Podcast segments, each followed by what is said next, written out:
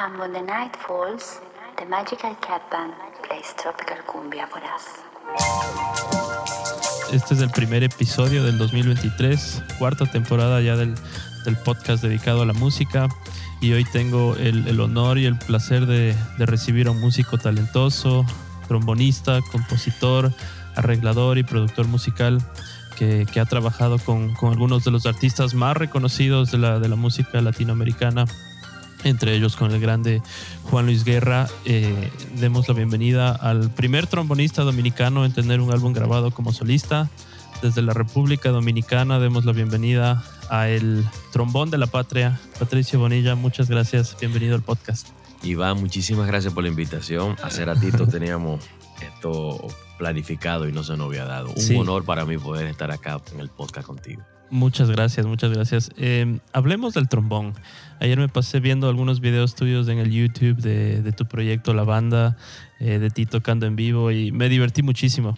Encontré inclusive unas masterclass por ahí que no alcancé a ver por completo, pero eh, es una belleza el trombón. Yo siempre les digo a mis amigos, uno de mis sueños es un día tener como mi casa. Yo vivo aquí en la Amazonía, entonces es mi sueño es estar como levantarme a las 6 de la mañana, eh, ver los árboles, la naturaleza y ponerme a tocar el trombón. ¿Cómo inició tu carrera como trombonista? ¿Fue siempre tu instrumento que, que siempre quisiste tocar? No, eh, yo tengo una historia muy particular, porque yo cuando comencé la música, yo quería tocar saxofón, Ok, pero no se me dio porque eh, yo soy de pueblo y aquí en los pueblos cuando te falta algo en la banda de música del pueblo, te ponen el instrumento que falta en la banda de música del pueblo. claro. Entonces no había en ese entonces un saxofón, sino que faltaba un bombardino. Es parecido a una tuba, tiene... es Como una tuba. Es parecido, Ah, parecido. No, no tiene que ver mucho con tuba, pero para que tenga una referencia visual. ¿Cómo se llama? ¿Cómo es el nombre? Bombardino, bombardino. Búscalo por ahí, Bombardino. lo, vas a ver. Se usa mucho en la música colombiana, se usa mucho en la, en, en- en la, en la cumbia. Se escucha, Ajá. se escucha bellísimo. Pero acá en, en Santo Domingo, en el pueblecito de Mao, de donde yo soy, hacía falta un bombardino. Entonces no me, no me dejaron tocar Ah. saxofón porque hacía falta un bombardino. Y el bombardino acá es un instrumento que simplemente se utiliza en banda.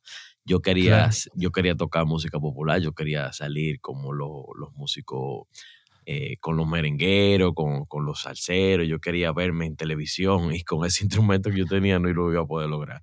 El que Es, es- estaba- es grande, es del tamaño como de un trombón, eh, como de un... es parecido, parecido a la tuba, parecido a la un poquito más pequeño. Lo que estaba más cerca de, de yo poder tocar música popular era el trombón. Entonces, por asunto de la boquilla, eh, la- era la misma boquilla del bombardino, cogí un trombón que había en la, en la academia y comencé a practicar. Esa fue la historia de, de- del trombón. O sea, per se, yo no pensé en ningún momento tocar trombón. Eh, no era, no era mi, mi ilusión ni era mi primer sueño, mi, mi primer instrumento con el, con el cual yo quería tocar. realmente. Ujú. Y así, así se dio. Me encantó lo del trombón más adelante. Ya le cogí más cariño. Claro. Y empe- empecé a estudiarlo. Ya fui a estudiar a, a una, a algo más especializado, donde pude lograr aprender a tocarlo. ¿Vienes de una familia de músicos? Es correcto. Desde, desde mi bisabuelo son músicos. Es hasta donde yo pueda tener datos. Eh, bisabuelo, abuelo, mi papá era músico también. y, Ujú. O sea, es eh, como eh, una, como una eh, tradición además eh, tocar en estas bandas. Sí, sí, sí. Y tocábamos en la, en la misma banda municipal del pueblo todos. Tocamos allá, aprendimos a, a tocar allá. Tu trombón es una belleza, candela. Eh, Me encanta el color. ¿Nos puedes contar unos detalles técnicos del, del instrumento que tocas? te- hablas del, del, del rojo, el Victory. Ajá, es como rojo, ¿no? Sí.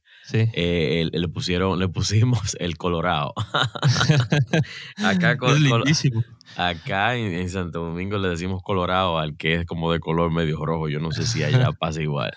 Sí, sí, sí. También se le dice así. Ajá. Es, es- esta marca es Victory, es una marca a la cual represento. Y hace poquito, hace menos de un año que estoy siendo artista de esta máscara, de esta marca. Eh, el instrumento me encantó, me llamó la atención por el color. Eh, fue lo primero que vi desde que vi el, el, instrumento. No, no, no, es ese que yo quiero, ese instrumento es que yo quiero. Porque encontrar un instrumento de ese color y con la calidad que tiene esta marca, Victory, es difícil. Porque normalmente los instrumentos así de muchos colores, colores muy vistosos, no son de una calidad eh, profesional, sino como de aprender para que los niños se, se entusiasmen y vean lo, lo, de los colores. Eso hace que, que se enamoren de aprender un instrumento. Pero este eh, es un instrumento de excelente calidad y estoy bastante contento con, con la marca Victory. Em, hablemos un poco de tu álbum que, que tienes como solista, Volando Bajito. Eh, además de ser trombonista, eres productor, compositor. Eh, ¿Podrías compartirnos un poco el, cómo fue el proceso de, de, de, grabar tu primer álbum? ¿Cuándo sabe un músico que está listo para, para dar ese paso? El paso el paso, tú si piensas en dar el paso, nunca lo vas a hacer realmente. Porque hacer música es, una, es un asunto de, de, de, siempre mantenerse haciendo música. Claro. Y la música que yo hacía hace 10 años atrás no es la música que yo puedo hacer ahora. Claro. Entonces, por eso no hay una, una pauta de cuándo yo puedo hacer música. Eh, lo que tú tienes que tener claro es la iniciativa de hacer música, eso sí. Vas a pulirte con el tiempo, te vas a pulir, vas a ser mejor, eh, vas a crear cosas que, que, tengan más profundidad, que sean de un concepto más amplio, que, que, que, te, que abarque un público que quizá antes tú no podías abarcar porque no era el tipo de música que tú podías hacer en ese entonces. Pero toda esa cosa va pasando con el tiempo. Y si tú mermas en algún momento, no lo vas a lograr de ninguna manera. A eso que me refiero que es, es constante. Y, Volando Bajito es una, es eso mismo, es, de las primeras composiciones que yo hice cuando tenía 14, 16 años, qué sé yo, en ese entonces. Wow, de verdad. Esas, fueron mis primeras composiciones. Y yo decidí grabarla en un álbum que recopila todas las canciones de, de, de ese entonces mío. No son las composiciones que yo en este entonces ah, eh, puedo hacer yo prontamente estoy sacando otro álbum que está bastante chévere y es más, más, dirigido al Latin Jazz. Este Volando Bajito es instrumental, música instrumental, con ritmos eh, eh latinos, ritmos como el merengue, salsa, cha-cha-cha, cosas que los latinos nos identificamos. Y es algo que yo hice con las canciones, como te dije, que yo compuse en un principio. Lógicamente le di forma eh, más profesional para este tiempo. Volando Bajito tiene aproximadamente, yo creo que casi cuatro años ya que salió. No recuerdo ahora. 2021. No recuerdo ahora mismo, no tengo el dato. 2019 según el Spotify. Ah, exactamente. ya, hace, ya hace un ratito que saqué esa producción. Claro, antes de la pandemia. Y ahora mismo estamos preparando otro, otro álbum que viene prontamente. Te vas ese, ese, era material que tenías como guardado desde hace muchos años. Exactamente. Y decidí producirlo y llevarlo a un álbum. Wow. Quedó bastante bonito, quedó muchas cosas hermosas que hay en ese disco. A mí me encanta también. Tipi Trom es, es, excelente, es una. Y, y eso, sí, es una, es una, es una combinación también de de ese entonces, la música de ese entonces, pero también los tiempos que yo como músico duré en diferentes etapas musicales de mi vida, por así decirlo. El tipitrón es una etapa de, música típica. Yo trabajé dos años con un artista dominicano que se llama El Prodigio, que es música, música típica dominicana folclórica. Y estuve ahí casi por tres años. Y el tipitrón es resultado de mis vivencias en ese mundo de, de, música, de, esa, de ese tipo de música. Así también como hay otros estilos merengue más, más tradicional, también hay como, como hay otras cosas que enfocan parte de mi carrera en cada situal, o sea, en cada sitio, de cada, cada etapa de, de mi vida musical. Debes tener muchísimas. ¿Cuáles son tus influencias musicales, las, las principales? Básicamente el jazz. El jazz. Yo ah, comencé mi, mi, mis estudios con, con, la, con esto, con, con querer ser un jazzista, pero obviamente latino, ¿no? Claro. Podría serlo, pero Latin jazz era, era lo, que, lo que me gustaba. Cuando, cuando hablas de música popular, hablas de, de jazz entonces, ¿no? De, de Latin jazz. Incluyo el, el, el Latin jazz, pero cuando hablo de música popular, hablo de merengue, hablo de, de la música de nosotros, popular acá, en, en- Ah, en, nuestra tierra dominicana. Aquí popular es eso, música merengue, salsa, La- la bachata, bolero, esa es la música popular de nosotros. ¿Cómo, o sea, tú, tú fuiste, estudiaste, ¿no? Me imagino que sabes mucho sobre teoría musical, leer Claro, yo música. estudié en un conservatorio acá, en un, un instituto, Instituto de Cultura y Arte, ICA. Hice Ajá. cuatro años de composición, armonización y, y- y cuatro años con el instrumento, con el trombón también, como profesionalmente estudiando. Es como, es como, es como un instituto, así mismo, un instituto, del cual tú sales con un nivel técnico. Y, y si hablamos de, de jazz eh, y, y la improvisación que normalmente conlleva este género, ¿cómo se aprende a improvisar? eh, como se aprenden las otras cosas, solo, solamente dedicarle eh, un tiempo y estudiarlo. Hay muchísimos libros que te, te- te ayudan a llevar a... ¿Es algo que puedes estudiar? Sí, la claro que sí. improvisación. Tienes, tienes que tener la iniciativa tú. Y después ya que tú tengas la, la idea de cómo se hace, eh, se estudia y se perfecciona. Hay muchísimas opciones para tú lograrlo a la perfección. Perfecto, perfecto, perfecto, nunca va a ser, pero con los conceptos básicos, las, las preimprovisaciones son más bonitas, más claras. Has trabajado con algunos de los más grandes artistas de la música, muchos de ellos dominicanos también. Eh, ¿Cómo llegaste a trabajar con, con toda esta gente? Con Juan Luis Guerra, digamos, por ejemplo. ¿Cómo fue tu acercamiento, la, la- la- la primera experiencia que tuviste con él? Bueno, eh, por allá por el 2000 fue mi, primer, eh, mi primera experiencia, cuando Juan Luis comenzaba, después de una, una larga pausa que tuvo de unos casi cinco años, Ujú. eh, decidió formar la banda otra vez.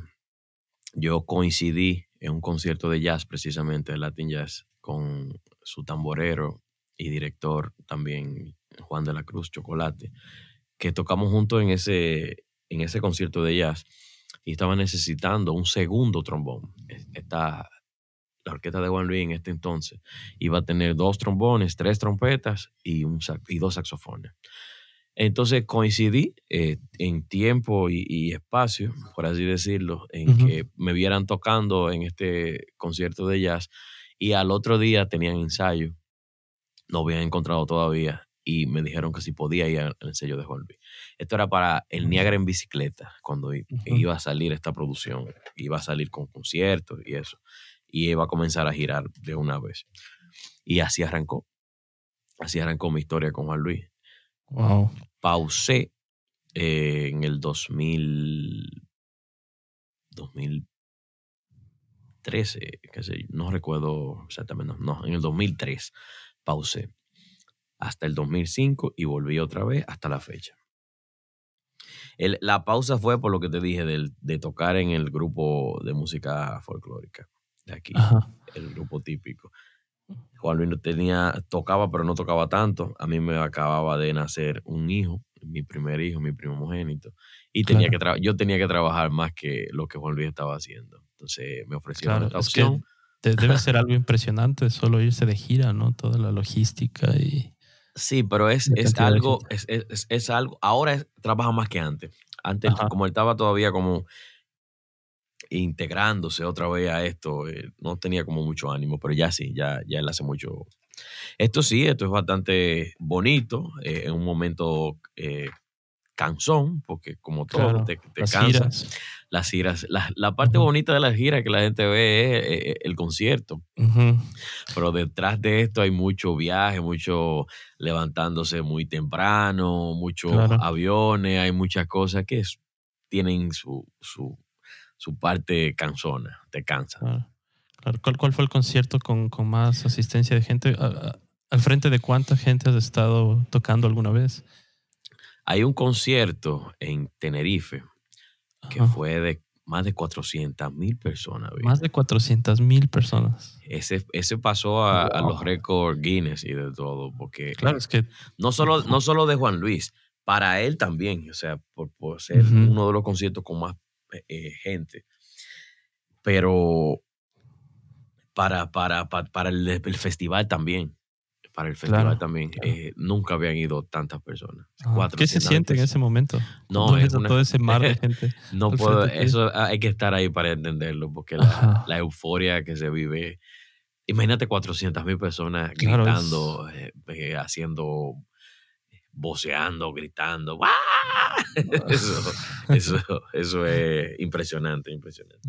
Y esa, esa energía se siente, se siente, Claro. se siente como si estuviera dentro de, la- de las personas. Ajá. Y ahora, ¿cómo es grabar en el estudio con él?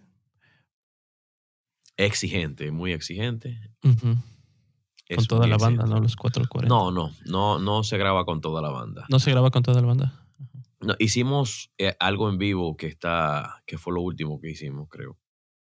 Eh, ¿Cómo se llama? Entre Marín Palmeras. Se llama el, el concierto, que está por ahí. eh, Yo creo que ya- está en YouTube. Puede conseguirlo. Pero se, fue un, un- concierto que se hizo para, para una empresa dominicana, americana. No recuerdo ahora mismo el nombre. Y se iba a, a transmitir, pero era pagando. Yo creo que ya no es así, ya yo creo que eso fue en pandemia que se hizo. Acuérdate que se hicieron los streaming, que Claro. la gente entraba a un link y, y veía el la pandemia, ¿no? concierto. Exactamente, durante la pandemia. No recuerdo, yo creo que fue... eh, Fue algo, eh, una, una empresa muy, muy, muy famosa, porque ahora no me llega el nombre, que hizo esto con Juan Luis y eso sí fue en vivo completo, o sea, ahí se tocó en vivo. Grabamos, pero era tocando todos juntos, como si fuera un concierto, pero sin gente, en la playa. Esto fue Wow. lindísimo. Duramos tres días grabando este concierto. Ajá. Y después que se hizo, se, el, el concierto se mezcló y se, se pasó como si fuera en, en vivo en este, en- en- para esta empresa. Más tarde me acordaré realmente. Y fue hermosísimo. Eh, estas son de las cosas que hemos hecho todos juntos, pero normalmente en vivo grabamos eh, la sesión de metales, de las trompetas, trombón, los saxofones graban solo, la sesión de percusión se graba junto también, pero no todos juntos. Eso es lo que normalmente para en, en producción de disco se hace con él. Claro, y o sea, hay en, en la República Dominicana un lugar, un estudio así especial como fue Motown para los Estados Unidos, eh, que tenga Ah. como mucha historia. Acá hay dos estudios, Enca Ajá. y Audio Proceso se llaman, en la capital dominicana. Yo no vivo en la capital dominicana, yo vivo en Santiago. Ujú. Está a dos horas de la capital. Y hay dos estudios que fueron famosos desde los años 80, Audio Proceso y Enca. Ya Enca no existe, Audio Proceso sí. Fueron los estudios más emblemáticos de aquí donde se produjo toda la música desde los años 80 hasta los 2000 largo. Era, eran la fábrica de música de este país, donde se hizo todo Wow. el merengue, la salsa, todas las cosas. Era una cosa impresionante cómo se trabajaba. Trabajaban 24 horas, eh, Qué creer. habían Juan Luis. Guerra grabó ahí, me imagino, Los primeros discos se Ajá, grabaron, se grabaron en el estudio 440. En, en- Ajá. eh, en- recuerdo que no, no recuerdo ahora mismo, pero no, no eran mis tiempos. Yo nací en el 80 y, y no. Claro, eso te iba a preguntar si tú fuiste el trombonista del- de, los, de, los, de los clásicos Bachata Rosa y eso, no, pero eres joven, eres muy joven. Mm, Para, no tan jovencito, ¿no? Pero, pero para, para ese tiempo no, todavía no, Claro. no, estaba, no estaba en la música. En ese tiempo, lo- la, para Bachata Rosa, los trombonistas de este país que estaban en los estudios era Olea, Joao Minaya, Ujú. y, y ellos fueron los que grabaron. Eh, Excelentes padres para nosotros, los trombonistas de esta generación. Qué increíble. Debe de ser increíble. Yo siempre me pongo a pensar, eh, eh, to- todos los países, eh, eh, Cuba, la, la salsa, todo, todo, todo ese, toda esa tradición que tenemos de, de ritmos, de, de música eh, caribeña, latinoamericana, es, es, es tan, hay tanta riqueza, ¿no? Claro, eso es así. Ah, eso es así. es- Ten- Es muy amplio, es muy Es amplio. muy amplio. Mm, Así como, como, como todos los países tienen eh, en su cultura muchos estilos Claro. de música y esas cosas, nosotros también acá tenemos muchísimos patrones musicales que ni siquiera se conocen popularmente. Es mucho, eh, hay que entrar mucho a la, a la parte folclórica y conocer eso- esos ritmos autóctonos que nosotros tenemos, que no son explotados en la actualidad en la música popular, ni siquiera. Claro, Muchísimo, muchísimo, más de 60 ritmos. que hay mucho por descubrir. Y, y tú como trombonista y productor, eh, si comparas ahora la, la- la música popular, digamos, la actual reggaetón y la forma de producir esa música, ¿cuál es como la diferencia entre, digamos, la música popular clásica, si se la puede llamar así, y lo contemporáneo? Bueno, yo diría que eh, es mucho más sencillo producir eh, un, un reggaetón, producir algo de lo que está pasando en estos tiempos. Eh, el merengue, el merengue y, y la producción musical como salsa, merengue, otro estilo de música, es muy diferente a, a- a la parte de, de lo que está ocurriendo con, con esta música que tiene el Claro. muy, muy, muy grande, una parte muy grande del mercado acaparado. Pero es sencilla, es una música muy sencilla, no es tan complicado, pero sí hay que tener, hay que tener el, el cómo hacerlo. Es Parece diferente. sencillo y mucha gente critica eh, la sencillez de esta música, pero no es tan sencillo. Porque si fuera tan sencillo, cualquiera pudiera hacer Claro. reggaetón. Y no, Sí. no pasa. Los productores de reggaetón tienen su espacio, tienen, tienen su mundo y lo que han logrado es, es válido. Es válido y hay que reconocer que es, es algo que es de ellos. Eh, yo no soy muy seguidor de este tipo de música porque a mí me gusta la música más elaborada, Claro. música con un poco más de, de rigor, que, que requiera de más esfuerzo. Pero yo reconozco que en la industria han acaparado un espacio que el otro estilo de música nunca pudo acapararlo, nunca pudo acapararlo. Quizás en, en- en un momento sí, determinado, pero ahora mismo la, eh, eh, esta música tiene un espacio bastante grande ganado. Y la juventud le gusta, le gusta a la mediana edad, le gusta a todo el mundo, le gusta a todo el mundo. Sí, es, es un Y eso tiene, tiene sus méritos, tiene sus méritos grandes. Además de que no es verdad que cualquiera pueda hacer reggaetón, porque si fuera así, todo el mundo hiciera reggaetón, porque es lo que en la- ahora mismo en la industria eh, a la gente le gusta. Claro, claro, sí, co- comparto totalmente contigo ese, es- esa, esa forma de ver el... Tenemos El- que entender, nosotros tenemos que entender que la, que, la, que la música, al igual que todo, evoluciona. Y esto es parte de una, de una evolución que quizá a los músicos que hemos estudiado tanta música no nos agrade tanto, porque Claro. yo los reconozco, pero no, no quiere decir que esté mal. Quiere decir que es más simple y que a la gente le gusta y es un estilo que le gusta a la gente y hay que entenderlo como eso. En esta temporada del podcast también quiero poner un poco a explorar hacia dónde va además, ¿no? Con, con la evolución de nuevas tecnologías, eh, la inteligencia artificial está ahora en, en, la boca de todos, ¿no? Tú, tú cómo, de toda tu experiencia y de todo lo que ves y has escuchado, ¿cómo le ves un poco a la, a la evolución de la música hacia el futuro? Yo entiendo que va, va por un camino que no podemos controlar. Eh, se, nos, se nos han ido de las manos algunas cosas. Por ejemplo, de que una gente que no canta, cante. Claro, Eso es parte de la, de, de la tecnología y de la evolución de la música. El hacer que una gente que nunca ha cantado cante. Eh, pero es parte de lo que, como te dije anteriormente, es parte de la evolución y nosotros no tenemos el control ni podemos controlarlo cómo va la evolución de la música. Y a mí me parece muy bien, así como hay cosas que no están tan bien, también hay súper cantidad de gente haciendo buena música, haciendo música con estilo propio, haciendo música con sentido propio. Y yo entiendo que la- no va a pasar, no va a pasar nunca de moda el hacer buena música. Es que yo, yo soy del que piensa de que lo bueno se, es lo que se queda, lo que se plasma, lo que está bien hecho. Y apoyo todo, todo lo que tiene que ver con la evolución de la música de la manera eh, eh, progresiva, con las cosas que vayan, que vayan a sumarle. Yo creo que vamos bien, yo creo que vamos bien, realmente. Sí. Y, y en ese contexto, para ti, en toda tu experiencia musical, ¿cuál ha sido como el, no sé, el momento más, más gratificante de trabajar como trombonista, compositor, arreglador y también el momento más desafiante? Desafíos uno siempre va a tener. Si cuando dejes de tener desafíos ya, ya no vas a, seguir creando, ya no vas a seguir haciendo. Pero momentos así importantes de, de mi vida, yo siempre he visto mi carrera como un momento importante. Cada minuto que, eh, cada espacio que me toca poder hacer algo, eh, eh, el hacerlo lo mejor posible, con la profesionalidad que, que, se quede, que se impregne.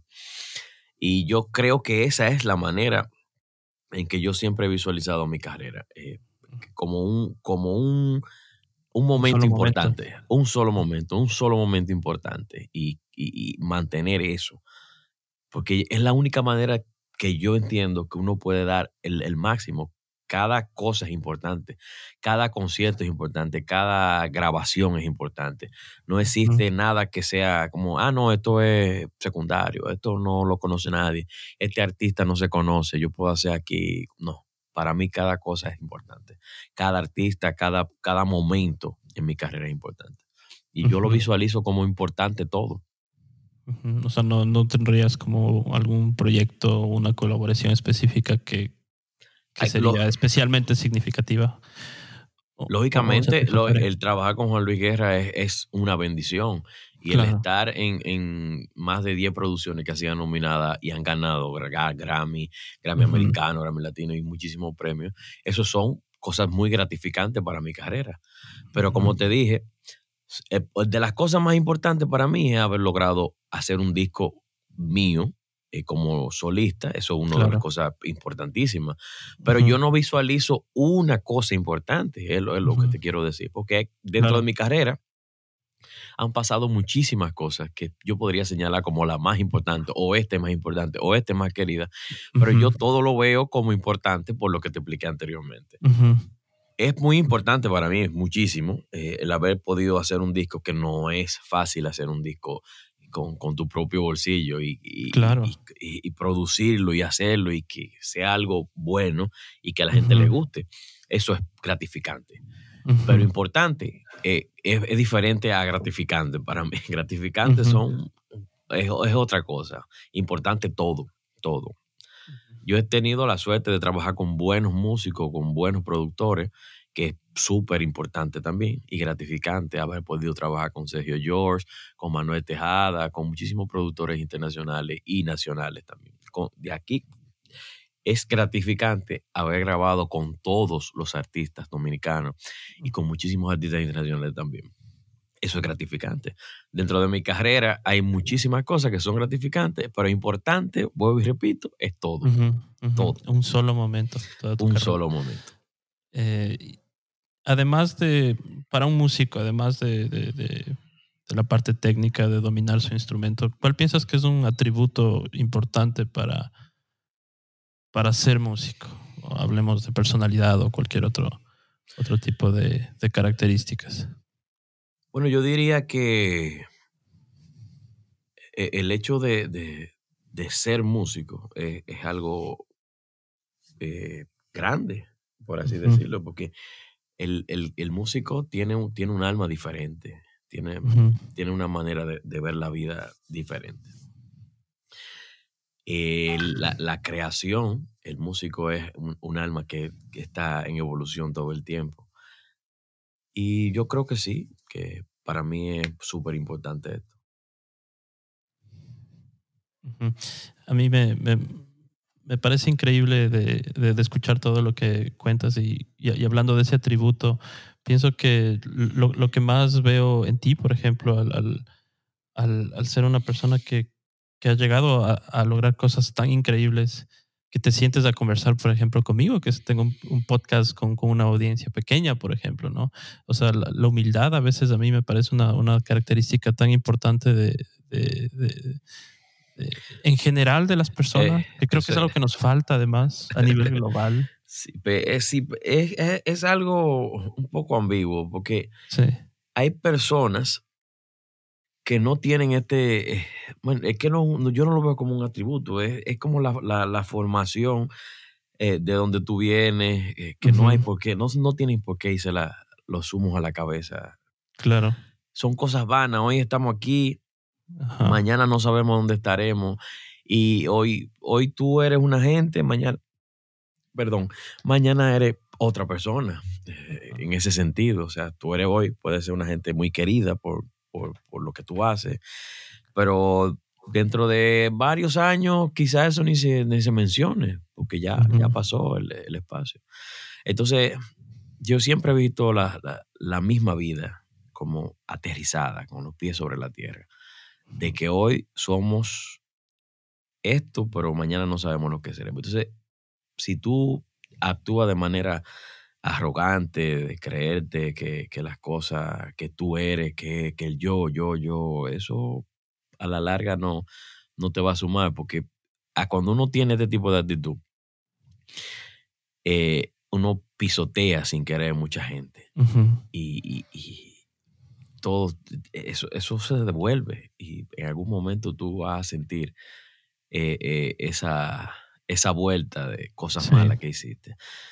Yo trato, pues, sobre todas las cosas, de mantener los pies sobre la tierra. Sí. Y no porque tú tengas poca audiencia ni no, eso no tiene nada que ver. Eso, eh, tú estás haciendo un, un trabajo, una labor, y en un momento de la vida tú vas a tener tu espacio también grandísimo. Y ahí yo estuve yo. No, yo, yo hago esto porque amo la música. Yo, yo soy Eh. músico también y esto es como mi como dejar mi pequeño legado también. El, el haber Esto es- esto es episodio con músicos de todo el mundo y, y- y compartir historias de música y, y creo que esto aporta en algo. Estoy Claro que sí. Aporta en un 100% a, a los que vienen, a los que te escuchan, a, a, a los Claro. que, a los que no han escuchado todavía lo que tú haces. Ujú. el poder dedicar un tiempo a los músicos. Que la- normalmente los músicos no son la, la parte que, que la gente visualiza tanto. La gente ve más el cantante, el artista, el Claro. que está eh, eh, en, el, en el frente. Pero la parte eh, detrás de cada artista importante hay muchos músicos con muchísimo Hay una banda detrás, ¿no? y hay mucha gente con muchísimas cosas que, que decir, que hablar, que con muchas historias que contar. Me encanta lo que tú estás haciendo, me encanta, de verdad que sí. Gracias, Patricia. Y para mí, justamente cuando hablamos de atributos, eso creo que es lo que te hace un, un músico increíble, además de toda la dedicación a tu, a tu instrumento. Te agradezco, Eh, te lo y- agradezco. Y, y la relación que se, que se desarrolla con el instrumento mismo, ¿no? así es, así es, así es. Eh, en un post tuyo de Instagram habías puesto que la, la felicidad de hacer lo que te gusta no tiene precio, ¿no? Eso es Me correcto. imagino que te sientes realizado, ¿no? Luego de... No, esa ¿No? parte no. Yo, si te digo la verdad de mi concepto, es, yo nunca me voy a sentir realizado con lo que he hecho. Yo agradezco, agradezco muchísimo, a, no sé religiosamente cuál sea tu manera de pensar, pero yo agradezco a un Dios. Yo agradezco a un Dios la, la, la, la, la posibilidad de poder hacer lo que yo quería hacer, ser músico, ser, vivir de la música y poder vivir de la música, poder dedicarle el 24/7 a la música y poder tener el espacio en la música eh, y ser 100% músico. Yo agradezco eso, ¿no? De- no tengo manera como expresar qué es lo que es la música para mí realmente. Claro, sí. ¿Tienes algún álbum o alguna canción que no te cansas de escuchar? ¿O que pones en Mm. momentos especiales? Eh, a mí me encanta mucho un trombonista que se llama Bill Wastron. Ajá. Y eh, son muchas producciones. Y siempre yo tengo... ¿Es jazzero? Sí, es un jazzista famoso. Cuando tenga la Ah. oportunidad de escucharlo. Bill Wastron se llama. Vamos- vamos una, escucharlo. una- una expresión bellísima en ese instrumento. Claro. Y siempre para mí es un, un día nuevo cada vez que escucho uno de sus discos. Y son muchísimas producciones que tiene, porque desde los años 60 y murió en 2016, creo que fue. O sea, imagínate tú, desde los años 60 haciendo Wow. música, grabando música. No vamos Wow. a terminar por ahora de escuchar su música. Y el legado, eh, hay demasiadas cosas que Claro. dejó por ahí. Y ese una, eso es por las mañanas, hay días que yo amanezco con él en la cabeza y, y ese es de la música que me gusta escuchar. Tiene de todos los estilos en cuanto a música americana se refiere. Big band, solistas, eh, hizo de todo en tanto tiempo. Aprovechó Increíble. el tiempo realmente y dejó un legado gigante. Pero hay muchísimas, increíble. hay muchísimas canciones que, que a mí me encantan escuchar. Y, de, una- y de República Dominicana, ¿qué, qué nos podría recomendar? Aquí nosotros tenemos muchísimos estilos. Ah, pero no todos salen de, de- de República Dominicana. Claro, es así como unos, como unos insider, unos. Exactamente. Hay un artista nuestro que se llama Vicente García, que hace muy buena música. Vicente García. Sí, hay otro que se llama, te voy a decir ahora, Richie Oriat, que también hace muy buena música, pero de verdad, de verdad, de verdad, de verdad, de verdad. ¿En qué géneros? música. Igual. Estos músicos, es- es- eh, Vicente tiene bachata, tiene reggae, tiene muchísimas cosas, Vicente García. Oh. Lógicamente, nuestro Juan Luis Guerra es, es el pionero de, en hacer Claro. música, música para el mundo. Pero hay muchos artistas. Si tú entras a artistas dominicanos, vas a encontrar mucha información acá. Y artistas que son underground, que todavía no han salido a la luz pública, pero que están aquí y tú lo encuentras en YouTube, artistas dominicanos, vas a encontrar cosas Claro. interesantes. Me, me- me encantaría explorar un poco más. También, también toda la, la música que hay, ¿no? Los, esos eh, ritmos que me contabas eh, autóctonos, ¿no? Ah, Tradicionales. Música folclórica dominicana. Folclórica. Folclórica. tú vas, a- vas a encontrar ritmos que todavía no se conocen como populares, o sea, que no, no han sido ni siquiera explotados. Juan Luis, en principio, eh, en la producción de Areito, por ahí, por, eso, por esos años, y, eh, introdujo eh, ritmos de, este, de esta índole. Igual que Vicente García, en un disco que ganó, ganó tres Grammy, ganó. Eh, hace- a- antes de pandemia, también introdujo este tipo de, de música. Richie Orias también eh, introduce este tipo de, de, de folclore dominicano en sus canciones. Por eso que te digo que son importantes, porque Claro. sí, se, se nutren de las cosas dominicanas de verdad. No, el merengue que el merengue que se comercializa no es quizá el merengue que, que yo te puedo decir que, que me gusta, porque no, es, es- no, es- no tiene nada más que lo que está pasando. Eso es muy superficial. A mí me gusta cuando se, se mezcla la real dominicanidad, se mezclan los, los, los valores folclóricos, se hace mezcla de eso y se hace Sí, música con justamente eso. Justamente Eso eso, sí. es lo que busco. Eso tiene otra información, eso tiene otro color. Y eso es lo que uno debe perseguir, las cosas como más profundas, como músico, porque no le podemos pedir a la gente común que persiga estas cosas. Esto- Ahora, si le gustó, perfecto. Pero estas cositas, estos detalles eh, eh, de fusión y esas cosas, lo percibimos más los músicos, yo entiendo que sí. Ujú. Ujú. ¿Y de dónde crees, cuál crees que sea un factor importante para, para que hayan, se hayan desarrollado, hayan evolucionado todo este tipo de, de géneros musicales? ¿Es, ¿Es el clima? ¿Tiene que ver la geografía? Porque, por ejemplo, yo, yo viví muchísimos años en Alemania, ¿no? Y escuchar todos estos ritmos es algo súper exótico, ¿no? Para los alemanes, ¿no? Y es como que, wow, es, eso solo se puede dar en una parte tropical donde el clima sea increíble y se pueda crear ese tipo de música, ¿no? Un alemán muy difícilmente va a haber llegado a la idea de tocar merengue, por ejemplo, ¿no? Eso es correcto. Pero yo, eso, yo, ¿no? yo creo, yo creo que nosotros somos, somos mezcla. Nosotros como latinos Ajá. tenemos mezcla de muchas cosas. Nosotros tenemos mucha influencia africana, tenemos mucha influencia de, de, Ujú. de- de Cuba, de, otros lados. Bueno, claro, los, los Lati- movimientos migratorios. claro. Latinoamérica completa tiene influencia afroamericana. Sí, sí. Tiene- ¿Has venido a tiene- Ecuador? ¿Has tocado aquí? Sí, claro que sí, claro que sí. Varias ajá. veces he ido a Ecuador. Varias veces. Es eh, nosotros tenemos mucha influencia africana. Eh, Claro. los, ta- los tambores, el sonido de los cueros, eh, eso es África. Y Ujú, Claro, si, tú, claro. si tú escuchas música africana, música, eh, eh, vas a escuchar muchas, muchas cosas que son muy similares. Sí. Ya en este tiempo no, porque lógicamente, como hablamos antes, eh, evolución, la música va evolucionando, ¿va? pero tenemos esa influencia africana, eh, los cueros, los tambores, y de ahí viene todos estos ritmos, todas esas cosas. Esos son los roots, ¿no? Entonces, Exactamente, eso es correcto. genial. Eh, Patricio, ha sido, un, ha sido un gusto conversar contigo. El gusto es mío, de verdad, un poco de verdad el, que el sí. insight de alguien con tanta experiencia. Eh, mm, muchas gracias. Muchas gracias por haber Gracias, gracias a ti, Iván, y No que no me sea la, algo no- ahí. No, tranquilo, tranquilo. Si se te queda algo, dímelo. Yo con gusto te lo respondo. no, algo que quieras decir para, para concluir el, el podcast de hoy. No, darte las gracias, darte las gracias por, por la invitación y darte las gracias por reconocer que existe en República Dominicana un Patricio Bonilla que tenía algo que dejarte. Sí, sí yo espero ahorrar un poco más de dinero para comprarme mi, mi primer trombón, si, si quiero hacer eso. Ah, me avisa, me avisa cuando lo tenga, me avisa. Y cuando esté por Ecuador, nos comunicamos para que nos. Sí, ¿vas a seguir en, en, en, tour, me imagino, con Juan Luis Guerra? Sí, sí, sigue. El tour sigue. Sigue a partir de febrero, si lo quiere. Bueno, que ya febrero es mañana, que es rápido. Claro, pasó volando. Listo, Patricia, muchas gracias. Que tengas un buen día. Encantadísimo y un abrazo grande. Chao, chao. Abrazo.